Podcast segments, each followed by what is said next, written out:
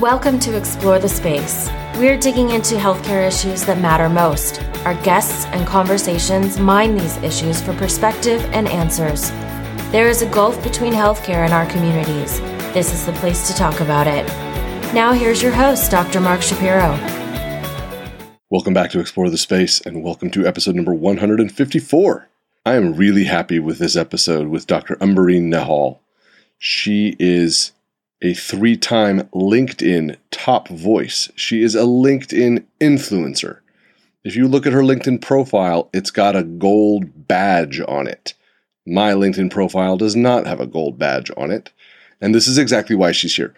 LinkedIn is one of those platforms in the world of social media that, at least for physicians, for people in healthcare, it didn't seem like we had unlocked the full potential of it. How are we supposed to use this platform that has a huge foothold in so many other industries? Dr. Nehal is a pediatrician. She is a physician leader. She is a LinkedIn expert. So when we have the opportunity to speak with experts, we bring them on Explore the Space. This episode is awesome. We really do get to what we need to, I think, to help unlock the potential of this resource for us. There is a lot of good stuff there. It is very different than the other platforms that are out there. She does a great job of laying all that out, laying out how to get into it, what to look for, things to avoid. It's just fantastic. Before we get to the episode, I do want to invite all of you if you are in the Bay Area on Friday, October 18th, please come to the first Explore the Space live show. It is a collaboration with the Nocturnists podcast. We are going to be at the Gray Area Theater on Friday, October 18th. Please get your tickets now. There are links in the show notes. It's going to be a really, really fun night. If you do come to the show, please come and say hello. We will do selfies. It's going to be great. I am really excited about that. I would love to see you all there please go to the link in the show notes and get your tickets. There are still a few tickets left. If you're enjoying Explore the Space, I would ask you please subscribe on iTunes or wherever you like to download your podcast. We're on all the major platforms. If you have the opportunity to take a couple of seconds and leave a rating and a review, that really helps the show out. And it's a great thing to do for any podcast that you like, Explore the Space or other shows that you're enjoying as well.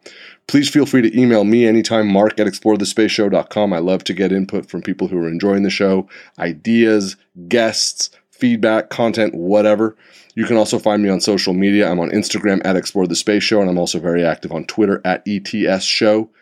I'm going to be getting more active on LinkedIn. You can find me there as well. Dr. Nehal does a really nice job of helping us, as I said, unlock the potential of LinkedIn. This is a fantastic episode. It's a really high yield conversation. I think you're going to really enjoy it. Without further ado, Umbereen Nehal. Umbereen, welcome to Explore the Space. Thank you. Great to be here. We have an important topic to discuss because all that we need is more social media platforms to work on.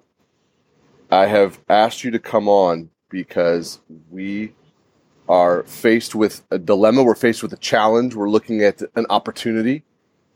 Most of us, I would say, and I may be projecting because I'll just happily say, I don't have a good understanding of LinkedIn. And so I've reached out to you because you are the LinkedIn Jedi Master for those of us in healthcare. And so I am really happy to have you here because I want to unlock this treasure chest of information and opportunity. So thank you for coming on.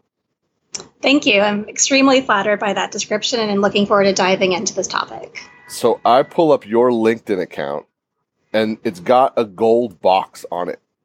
I don't have a gold box on my LinkedIn account. What's the t- talk us through just so we understand your background and your experience with LinkedIn, the gold box. yes, I um, frankly, I um, I'll acknowledge I don't know what other people see, but um, the few things that I know I fall into the category of is that at around when I reached around thirty thousand followers, I'm around one hundred eighty nine thousand followers right now. LinkedIn offered me the follow button, which means that um, rather than connecting, people will be directed to follow me, but there are ways to still connect with me. That's one thing. Two is that I um, have been named an influencer as well as a top voice. And LinkedIn has their own metrics, which are a little bit opaque to me, but I do have a sense as to how to improve, you know, people's effectiveness on LinkedIn. So I think uh, before we even get into all of that, there's always the people who end up being at a certain percentage on one part of the bell curve. But I think it's always important to individualize what you're looking for. So what I do versus what might be right for somebody else. Those might be very different, but we can extract best practices that apply across the board. We're going to definitely get into that level of granularity, but I want to start higher up. I want to just start with why was LinkedIn a place for you as a physician and as a physician leader?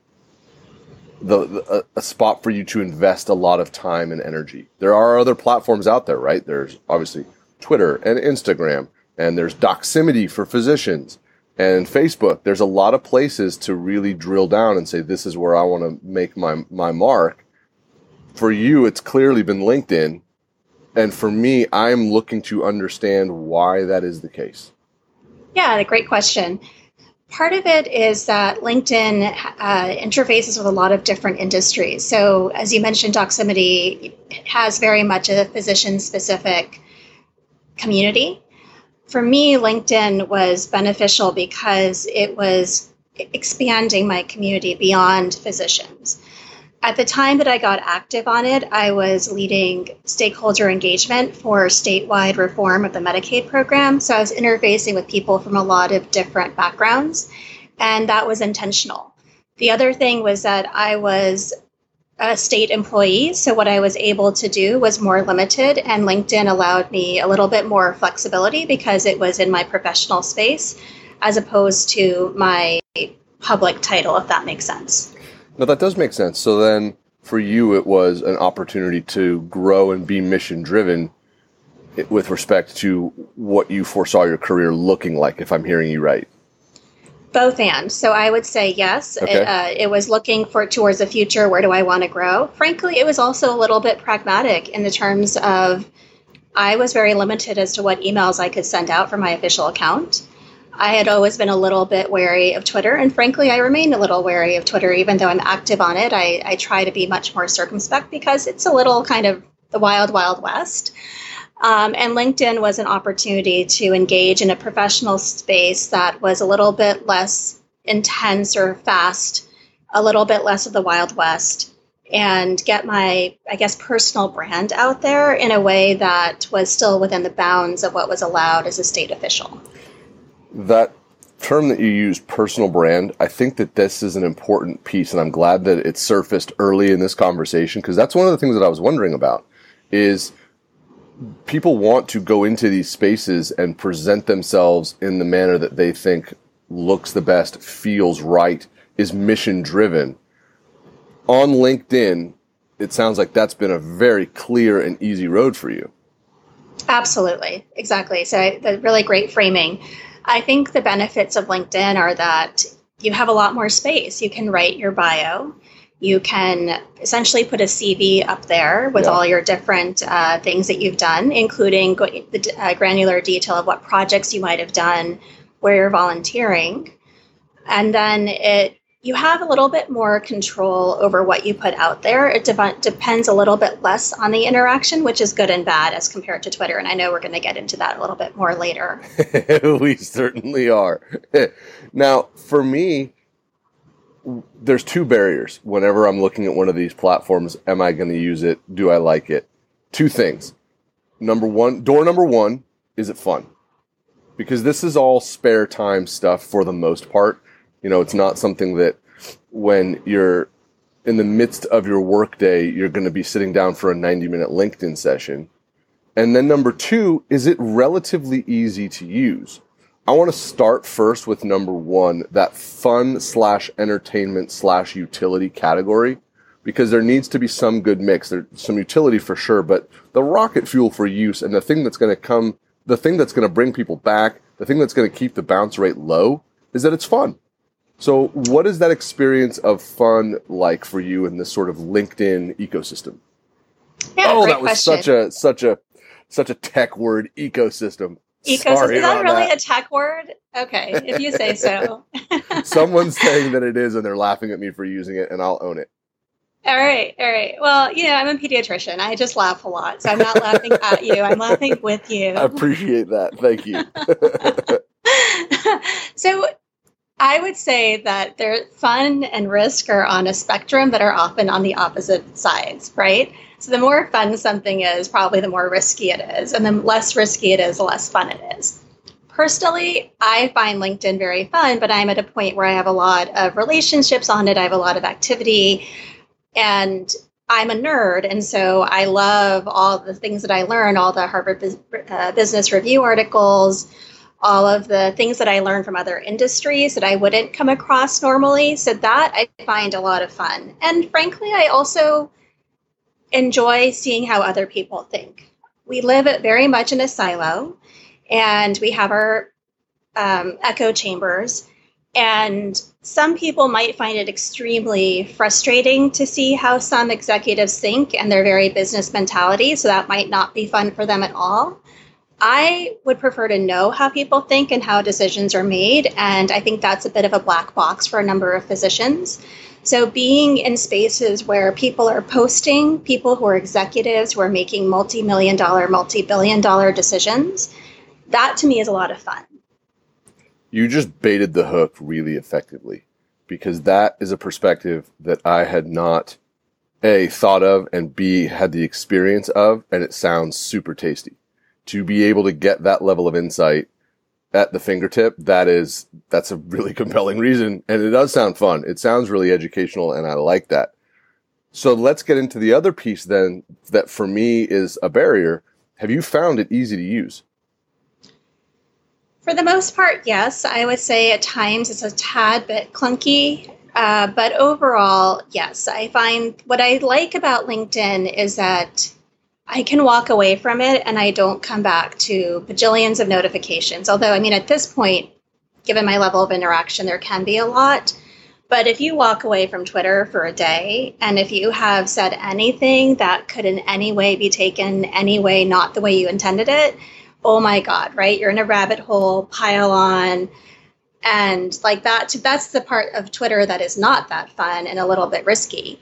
Versus LinkedIn, I can more thoughtfully put out a longer piece rather than limited to the 140 characters. I am in a space where people are, are much more aware of what they're saying, and they're they're very aware of optics, which is used by executives. They're very aware of their own reputation. So likelihood that you're going to end up in a pile-on is extremely low, at least in my experience. There are many different levels of engagement. You can just like, you can reshare, you can add content. And this is parallel to Twitter. But in LinkedIn, I just find the pace is slower. So then I find that it makes it easier to use. That's another really good way to bait the hook because not just the piece about the mentions, and I think we've all been in that place where something happens and your mentions just get detonated and and there's a there's a hashtag that I've put out a couple of times hashtag farewell my mentions. Just hmm. because you're never going to dig out and you just kind of call it good and you move on. Also the tempo is is just furious and it's sometimes okay but it's also it's really stimulating. And you kind of look at Twitter for all you're like whoa I need a break. I feel like I'm three espressos in.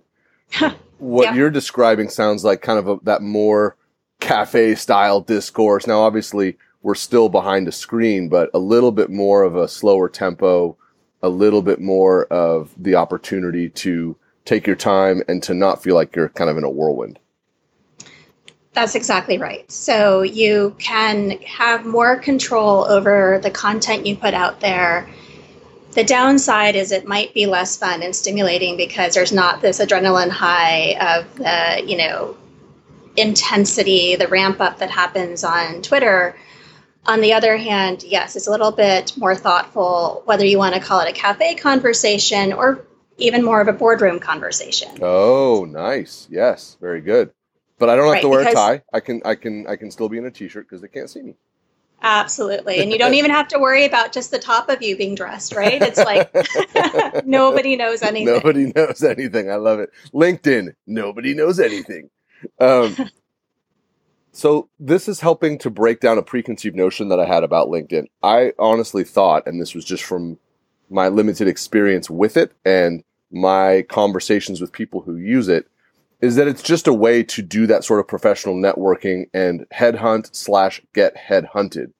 It sounds like the reality is actually quite different, that it is still that very sociable and dynamic place to share ideas, to collaborate, to connect, not necessarily to recruit again, both and. So I would say that I have found out about two jobs that I ended up in through LinkedIn. Okay. Where somebody posted about it and I responded.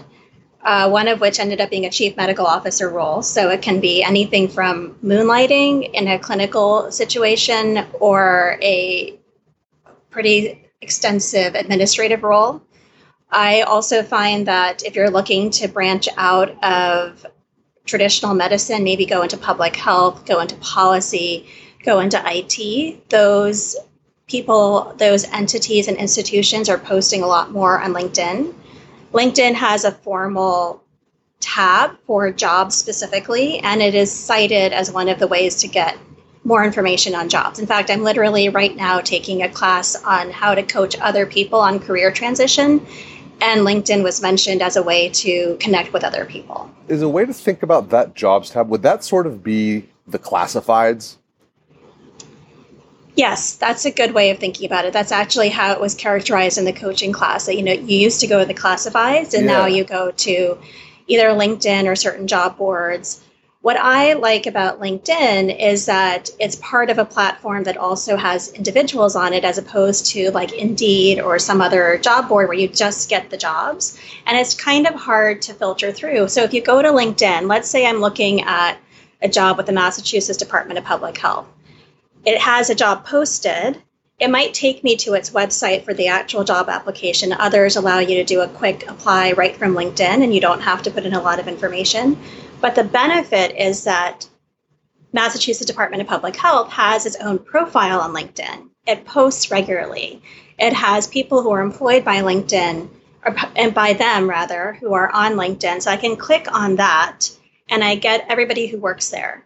So, one of the hacks to getting the job or breaking into the industry or the institution is to network. You want to pre wire, you want to show your interest. You know, you want to come in through not the front door per se, maybe the side door.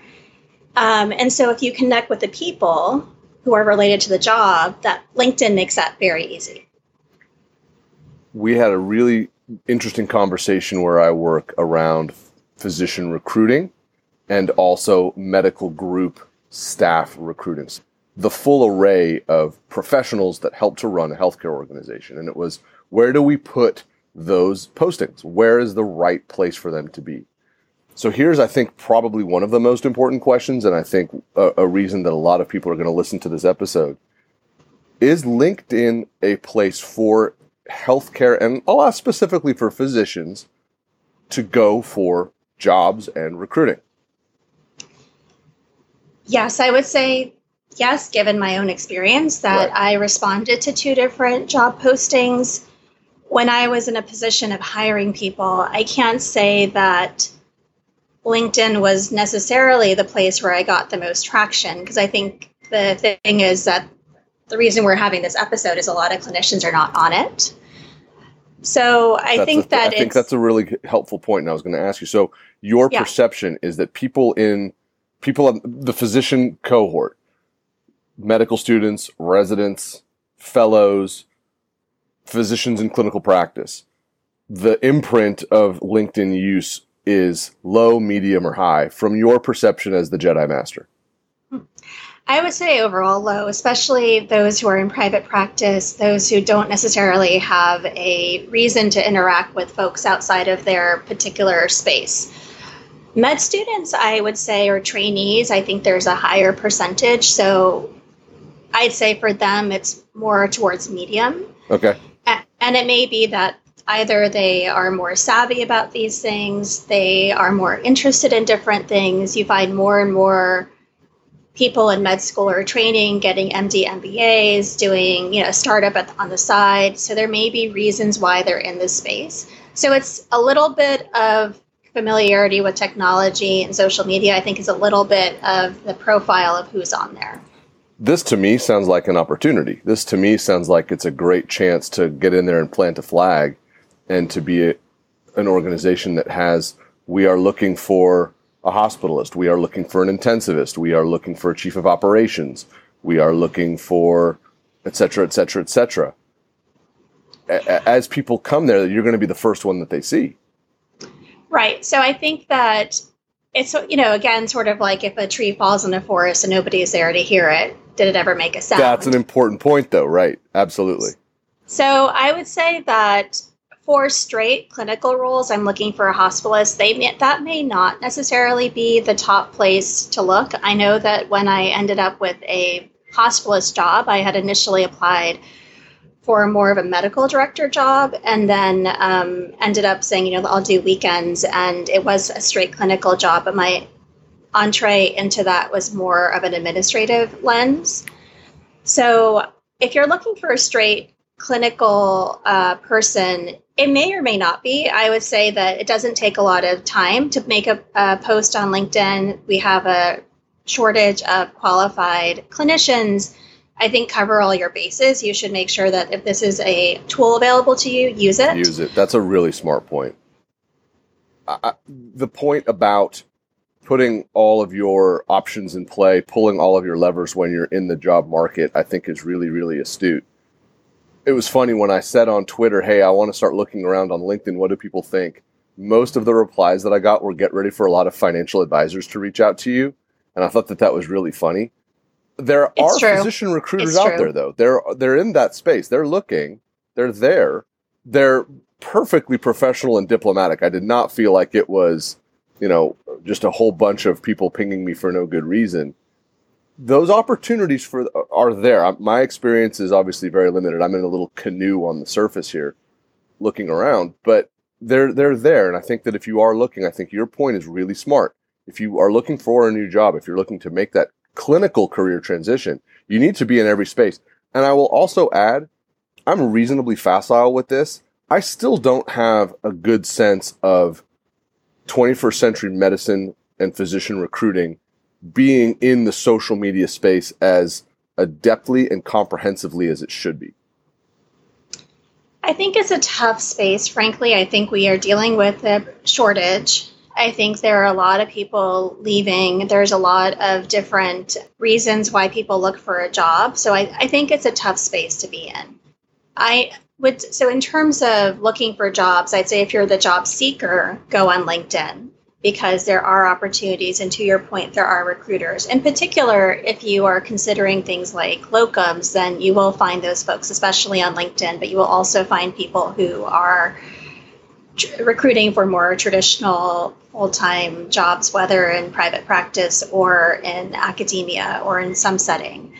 I'd say that if you are trying to recruit a physician, LinkedIn is probably not going to be your highest yield, but that doesn't mean that people aren't there. And so I wouldn't discount it. So, for both perspectives, I would say use it because it's another tool in your toolbox. I would just say that if you have a goal that you need to get like X number of people recruited and Y amount of time, be realistic about how much it's going to take to get to your goal. I think that somebody from LinkedIn is going to hear this and they're going to say, okay, we have a physician Jedi Master saying we're not in a advanced position with respect to physician recruiting. Let's get there. So I would suggest that this is the right time to get into that if you're interested because that is going to grow, right? These companies are super smart. They know where their growth opportunities are. They also know who their people of influence are. You're one of them. You have the gold stamp on your LinkedIn account. This is going to move. And I would bet you in 24 to 36 months, it's going to look really different. I think so. I think that to use your term of ecosystem, though, um, so many term. Things, Ouch. The term, the term, not not owned by anybody. There you go. The term of ecosystem. I mean, there are many moving parts, and so yeah. it really depends on the interaction. So um, interactions. Um, let's get into that because yeah, this yeah. is what I think will draw people there. This is what I think. Looking at Twitter is what makes it feel fun and satisfying and keeps you coming back. Is you do build this network and you do form professional connections, and then you get to meet in real life and it, it allows for really robust collaboration and learning and networking and all these fun things and friendship and, and, and collegiality. And it's really fun. How do we go about entering the LinkedIn space and creating that network? And I am asking from a position of when I look at the suggestions of who to follow, I'm looking for basics. What is the what, is the rhythm of it? What is the the sort of the the the good manners of entering that space and and building a network and reaching out to people? Great questions. So good manners is always relative, right? So I'm an extreme extrovert. I am I know for a fact that there are many people in this world who are just like, can she shut up already? she posts too much. Um, why did she send me this? Now I'm obligated to respond to her. You know, I'm an extreme extrovert. I annoy introverts. That's just a reality. So I think I'm just, perfectly okay with that. I think extroversion is an asset. I like your LinkedIn feed and I invited you on my podcast. So I'm grateful to you for being willing, able, and confident to share what you're good at. Thank you. So I, I, think that for me, though, just even before we started the official recorded session, my approach to life is give somebody a chance to say yes, recognizing that I might hear a no or I might never hear back at all. And I'm okay with that. Um, I think that everybody curates their interactions in a different way. Um, in terms of you know curating your your your um, group of connections and then your interactions that is very, very different from Twitter. One of the benefits of LinkedIn is that, like I was mentioning, when you go look for a job, you can click on, like, let's say, Harvard Medical School, Massachusetts Department of Public Health, McKinsey, things like that. You can click on it and then you get to who works for them, what their posts are, you get different tabs. That is a great way to find your connections with authenticity.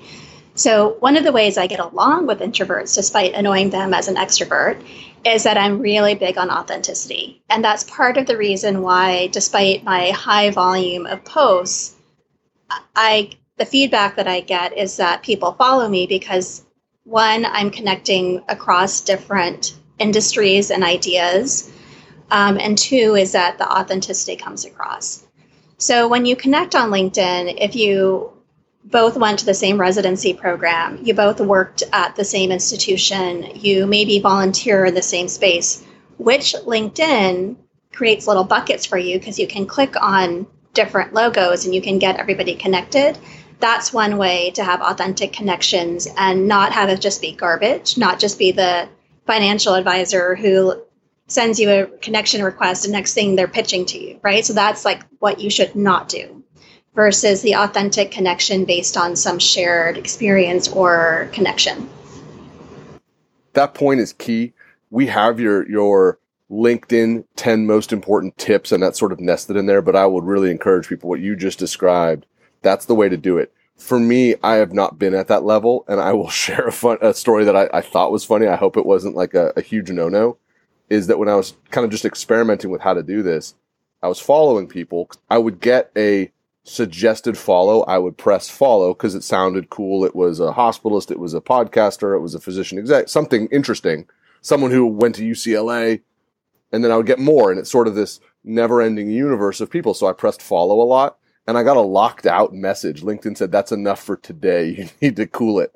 And I thought that was kind of funny. I've gotten that message too, so you're in good company if you consider me good company. Okay, good. All right, excellent, excellent. but so that's you know we're probably both extroverts, right? And we're right. both risk tolerant. We're both right. like, hey, you know what? You don't want to respond, don't want to respond. No that's big right. deal, right? I mean, that's my attitude. But there are some people who are just like, why did this person obligate me to think about this? And so you're going to come across. So essentially, when so there's follow versus connect, and I think it, parsing that out is important. Follow will not probably get you that message. It was probably, it might have been connections that you're being offered. Yes. And so if you keep connecting, then at some point when you say connect, when you're when you're the receiving end, on the receiving end of the connection, it, you can say, click yes and you can click no. When I get a connection request, again, I am an extrovert. I like having a lot a, a wide network. I will usually go to the profile and be like, is this person doing something interesting? Do we have any shared experiences? what kind of things do they post? Who do they know? And if reasonably okay, I will click accept even if I don't know the person because I want that person as part of my network. People who are very like risk averse and particularly executives who are very aware of the value of their network often will be very careful about who they connect with because once somebody connects to you, now they can connect to your connections. And so you don't want to be the source of spam So, if, and that's where the financial advisors, I have started to realize that I never respond to them now because I know they're just trying to get into me to pitch and then get in through me to pitch to other people. And why would I do that to, to anybody I'm connected to, right? So I, I'm not going to accept a financial advisor connection, which is hard for me because I'm a pediatrician and I want to give everybody a sticker. But I'm just like, you know, no, you get no sticker. No today. stickers. Go away. so, um, so if you get the connection um, request and you say no, then LinkedIn gives you another option saying, I don't know this person. So if you get a lot of people saying no, and then I don't know this person, then LinkedIn is like, hey, buddy, cool it. Um, you know, you're you're you're connecting to a lot of people who say they don't know you. Um, so that's where you have to manage it a little bit. So some people have a strategy where every time they connect, they send a message and they personalize it in some way. Um, whether it's like, I saw we went to school together, I saw this, or they do the, I think we could be beneficial to each other. Although when somebody says that to me, I'm like, buddy, like you just one. Yeah. I don't like it either. I'm just like, okay, I don't know what benefit you're going to bring to me, yeah. but I know what benefit you expect from my connection. So yeah. that's a reject. Yeah. It's funny though, because in looking at the interface, LinkedIn wants us to press connect. It doesn't want us to press follow. And I say that because when you open up Umbereen Nehal's account for the first time, the connect button is highlighted in blue and there's no follow button. You have to click more and then there's the follow button and it's much smaller and it's great. So i think it depends. Um, a lot of people who are not as savvy with linkedin when i meet them socially and i don't have a card and i go to their linkedin it's opposite. Actually they get offered the follow button and then there are these three dots and you click on it and then you're offered connect. So but I think maybe this gets at where the times when LinkedIn is a little bit clunky. I, I will acknowledge it's it's it's extremely useful. At times, it is a bit clunky. Even even as an influencer, as a three times top voice, if I want to, ha- you know, download all of my posts because I actually do want to write a book on this. I, am planning to start a consulting service on this uh, to help executives. I think you should and I want you know get up to speed. And so yes. I'm like, let me analyze myself, right? Where are my data, right? If if I went to an EHR and I wanted to evaluate all the readmissions or you know amoxicillin prescriptions or whatever. I would just do a big download from the EHR and I would get the raw data. I'd create my big data and then I'd start analyzing. And I have not found LinkedIn to be super useful in that self analysis, which I find unfortunately a little bit disappointing even though I love LinkedIn, obviously, and I've been successful on it, those are ways in which I find it a bit clunky. I think, though, as well, what you described as on your account, specifically, the follow button comes up first. My impression, and this is just purely from my experience kind of messing around on LinkedIn, is that that dynamic is for the Jedi apprentices and the Jedi masters. That for the rest of us that are just kind of learning how to use it and aren't at that same level, uh, that it's reversed. So I think that that's sort of when you get the when you get that gold stamp and they give you the you know the platinum card. That's one of the perks of membership. I might be wrong, so, but that's yes. my impression. So that's why I framed in the beginning about you know figure out what your brand, what your identity, what your goals are, what your usage is. Um, yes, there's some best practices I can uh, offer, but so you know people are like how did you get 189000 followers? So frankly i will acknowledge t- two things. One is that on every single platform i've ever been on even like in my 20s when i had no like known professional brand i have somehow communicated in a way that people want to listen or follow. So some of that is that but that can still be broken down as to what is it that i do the second thing that is just super cynical, but a reality, is that at the time that I focused on LinkedIn, I was leading statewide reform that brought in $1.8 billion in new funding from CMS. That's a lot of money. People want to go where the money is. I was not making final decisions, but I was curating the discussion around that. And so people I suspect might have wanted to follow me as maybe some like insider knowledge as to what was going on type of thing, like, ooh, what is she posting about? they probably were disappointed because I post about everything. So um, that's partly me, but actually, it's also partly strategic. The other thing we haven't touched upon is that people talk about, well, if I go on LinkedIn, then people will think I'm looking for a job and then I'm going to get fired, or I'm not going to, you know, I'm going to get the worst schedule now because everybody thinks I'm leaving and I'm not engaged. Well, yes and no. If you are constantly active, then nobody ever knows when you're looking. So I recommend don't be too focused and only go on when you're looking because then you might as well just announce to your boss, hey, I'm going to be leaving in a month. So, you know, don't do anything nice for me. Um, instead, stay constantly engaged. Um, you know, have a authentic reason why you are engaging people, what it means for you personally, what are you learning, who are you engaging with. Um, and one of the things I also want to make sure I bring up before, um, in case we forget, is that we hear a lot about he for she. We hear a lot about women needing sponsorship.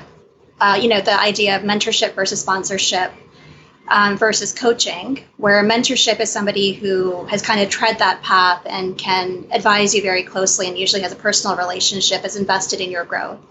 Sponsorship is a much lower investment, kind of like, hey, there's a store, I'm next to it, I'll open it for you, and I don't even ever have to talk to you again. And coaching is somebody who is usually trained to ask you questions so you answer them yourself and maybe from a different field.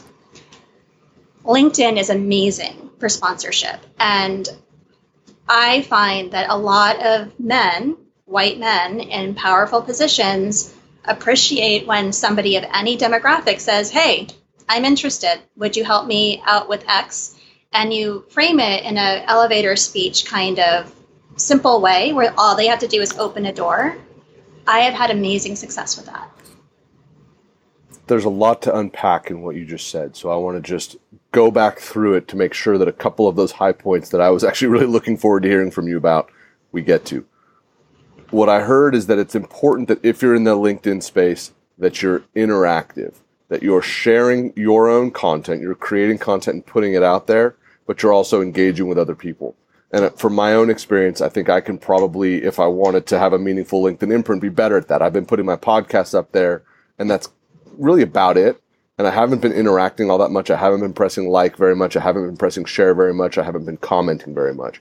So, so let me pause yeah. right there. Sure. Um, so you just parsed it out really nicely. Like, comment, share, but you start off with original content. So those are levels, right? They are increasing levels of engagement and increasing levels of, of um, effort yeah. and time and risk. I actually think that you don't have to put a lot of pers- you know original content. Look at my feed. I put almost no original content. I have very few articles on there. Um, you know, I don't invest that much time actually in LinkedIn. I mean, I'm on there a lot, but I don't invest time like let me create this perfect, you know, you know, again, we started off in our pre-recording session, don't let perfect be the enemy of the good. Don't allow perfect be the enemy of the good. Just interact. Liking is very low effort. Commenting is very low effort. You don't have to put on original content human beings love attention. Even the introverts love attention, especially when it's under their control, right? If they've already put it out there, everybody loves the interaction. Interact with other people, boost other people, amplify other people, and then people will start paying attention to you. And the other benefit of LinkedIn is that it actually, unlike Twitter, it allows you to edit what you've already posted. So, not that you should be constantly editing, but I actually edit my posts all the time. I put it out there and then I'm like, oh, let me add this hashtag. Oh, let me like connect this person in. Let, let me tweak this um, sentence a little bit. Um, but yeah, so that I wouldn't allow. I would I would lower the threshold for engagement by starting off with. And when I coach people on LinkedIn, this is what I exactly do. I say, what is your short term goal in the next two weeks that you can achieve? And i'm trying to move them towards saying that they can just like. And i like literally i signed somebody i'm coaching to like you just have to like one thing in the next two weeks because that's their like positive feedback loop. Okay you achieved it. Good job. Gold star. Sticker. Move on. The sticker. I love it. That that is really helpful and it, and it is appreciated. The other big thing that you said a moment ago too that I think is important to point out was that dynamic of if you're that perception of if you're on LinkedIn, it means you're looking for a new job. What has been made very clear by you is that is not the point of LinkedIn. That was my perception. That's why I didn't go on LinkedIn for a long time. I'm not looking for a job. What's there for me? I don't care. You know, I'm happy where I am. I'm not interested in looking. I don't feel like getting a bunch of recruiting pings. I'm not going to bother it's it's evident that there's a much richer ecosystem there. Darn it, I did it again. there's a much richer place for physicians to come and hang out than just to say, "Here's my CV. Can I get a job?" So you know, Merriam-Webster is pretty soon going to like cite you in their definition of the word ecosystem. I'm gonna. They're going to have. They're going to link to your podcast. Yeah. No, I, I have friends who keep track of my little buzzwords that I say over and over again on the podcast. I'm sensitive mm-hmm. to it because they've been giving me a hard time about ecosystem. But that's okay. I'm going to own it, and that's okay. Well, I would tell them that, you know, I actually don't agree that you get to own it because, I mean, ecosystem is a really important word. Everybody's in it. So I think right. it's a communal word. So I disagree with your friends. You're a superb pediatrician. I feel validated and I'm ready to I'm ready to proceed. Yeah, because you know it's a public health word too. That's so, right. That's right. Very yeah, good. Yeah, very so. good but but again, though, this idea that we can move away from LinkedIn equals classified ads to LinkedIn actually does have a lot to offer for physicians and healthcare professionals because I think that that's been a lot of the uncertainty. It's been how do I use it? What do I do? Do I is it hard to create a profile? But a lot of it is what is the perception of me as a user if I go on it? I don't want to get in trouble at work or I just don't care because I'm not looking. There's much more there than just that. There is. I think that when I look at Twitter and I look at LinkedIn, sometimes the stuff that I see on Twitter, particularly med Twitter, I'm just like, wow, did they really just say that? Do you understand that this is not the doctor's lounge? You cannot necessarily talk about certain subjects, particularly patients, in a certain way. Um, it makes me, and then I have gotten burned a couple of times when I've jumped into a conversation of doctors arguing. And you know how we are. We're just you know, we all turn into reviewer two, and the scalpels come out. There's a lot of blood on the floor. so, um, but yeah, I think in LinkedIn, you have to be aware of, um, I think you're automatically aware that there's a broader audience, which I think is a good thing.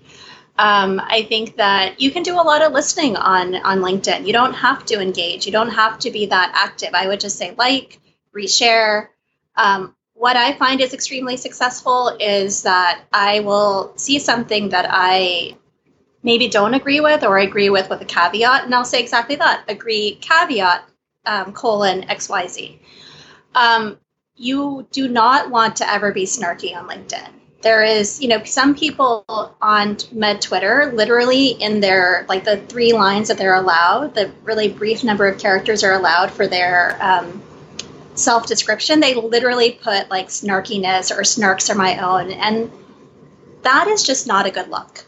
And I would argue that on Med Twitter, anybody who has that in their profile really should take it off because I don't know why you would want to be known for snarkiness, um, including pediatricians, you know.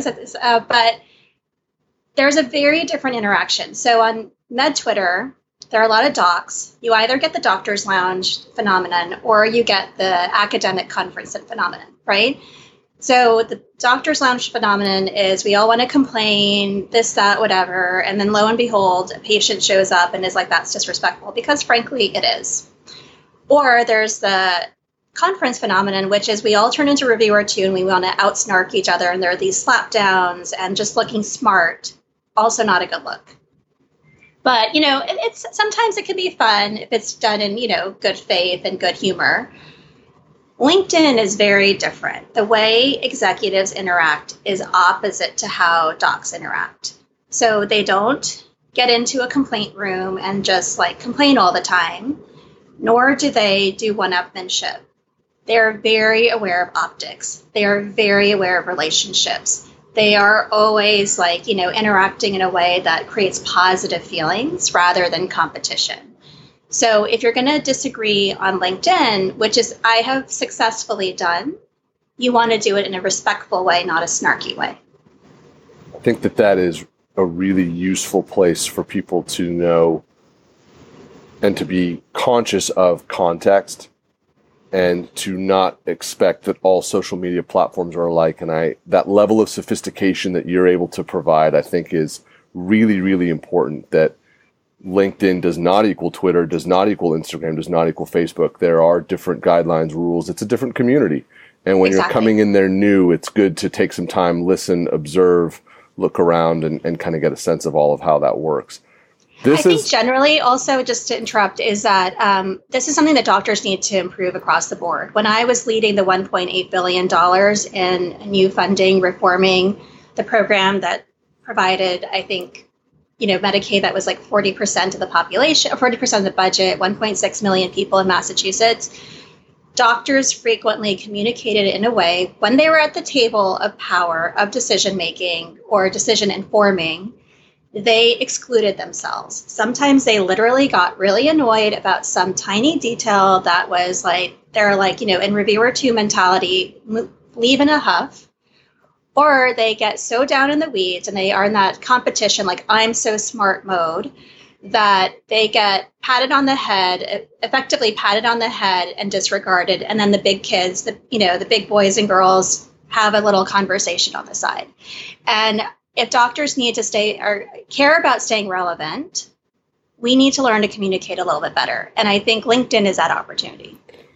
That is a very compelling LinkedIn plug if it's about learning how to do that. What you just described, I've seen happen more than once.